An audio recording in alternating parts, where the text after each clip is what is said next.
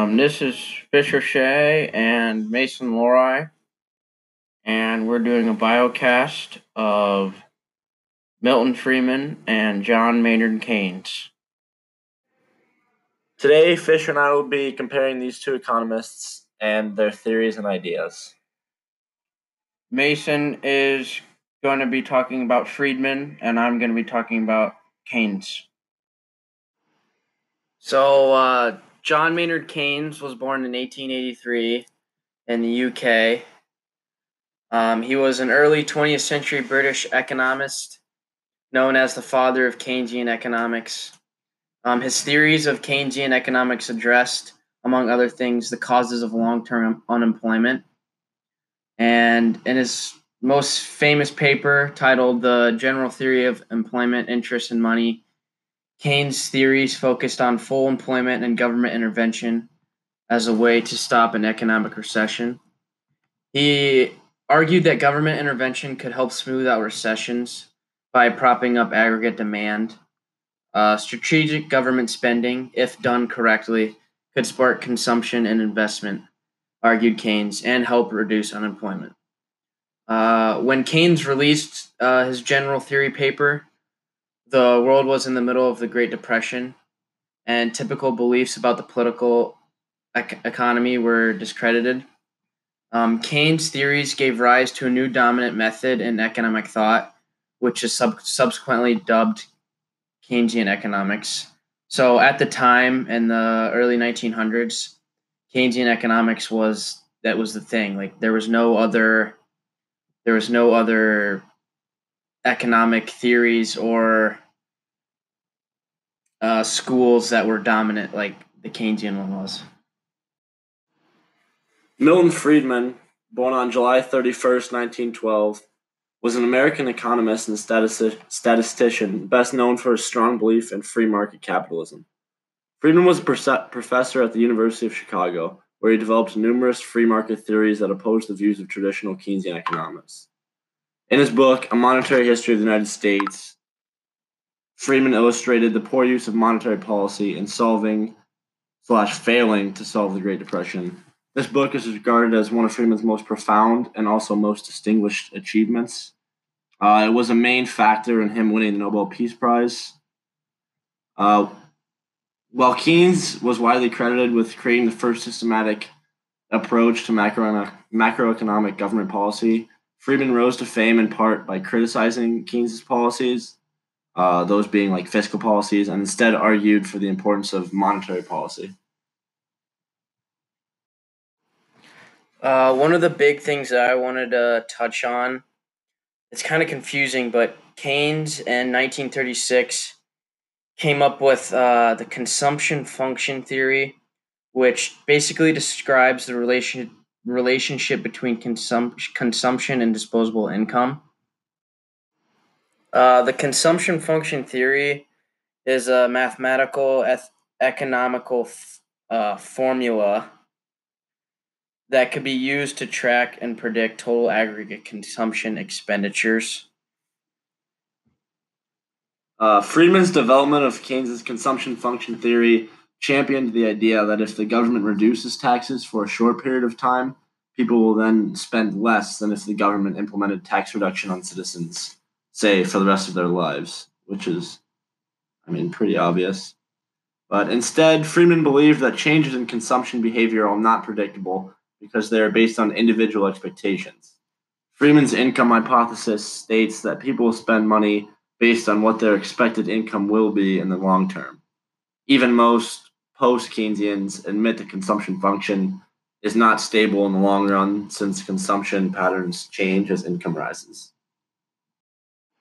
Now that now that we're kind of out of the nitty gritty, um, I'm gonna kind of talk about uh, like an overview of Keynesian economics and why I chose to talk about Keynesian, not Friedman. Um, I believe Keynesian economics had and still has a more lasting impact on society. Um, government fiscal policy, such as government spending, or let's say reducing taxes or increasing income taxes, whatever whatever fiscal policy you want to talk about, it'll always help control the volatility of the business cycles which are rise and falls in production output of goods and services in an economy. And unlike monetary policy, which can take years to see an like year, it can take years to see an impact in the market um, due to lag, which is the length of time required for an acceleration or deceleration of the money supply to influence real output. Um, a tax reduction puts monies in money in consumers' hands, and as you know, in America, we're all we're a consumer society. We love buying goods and services. Um, so yeah, that's what I think, and that's why I chose Keynesian. Well, what you said is true about not being able to see the effects of monetary policy as quickly as fiscal. It is a much more efficient way to counteract a recessionary or inflationary gap. Fiscal policy, such as the government wanting to raise or lower taxes, like you said, um, cannot be passed through and could take months to happen or possibly just never happen at all. Uh, I have to agree with you on that. Um, like in 08, you saw that the banks needed to be bailed out right away, and that was a monetary action. Also, I guess um, the money multiplier and the inflow and outflow of money in the money market um, shows how it can be dispersed quickly and efficiently. So that's a good point. Um, I still think Keynesian overall is more widely used, but I do have to agree with you on that. Uh, after everything we've been over, I think they're both they both made a great uh, impact on uh, basically ma- macroeconomics as a whole, like looking at the whole country or whole world, not just like an individual person. Uh, they both both made an impact, and in conclusion, I think we can agree. We both agreed that John Maynard Keynes and Milton Friedman were two of the most influential economic and public policy thinkers of the 20th, 20th century. Uh, NobelPrize.org states that it is undeniable that this strong emphasis on the role of money should be seen in the light of how economists, usually like advocates of Keynesian theory, have for a long time almost entirely ignored the significance of money and monetary policy when analyzing business cycles and inflation.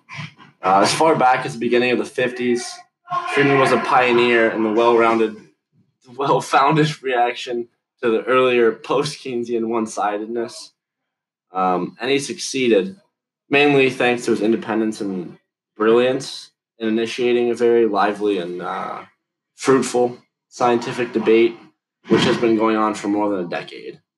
Uh, in fact, the macroeconomic econometric models of today differ greatly from those of a couple decades ago as far as monetary factors go. Um, and this is very much thanks to Milton Friedman.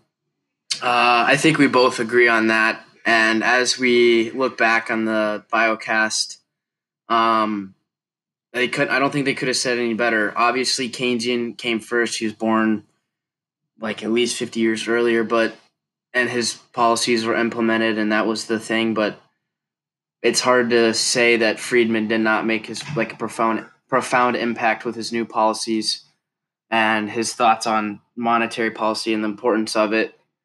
Um, so yeah, and that's probably why one of the biggest reasons why he won the Nobel Peace Prize or nope, not Nobel Peace Prize, Nobel Prize.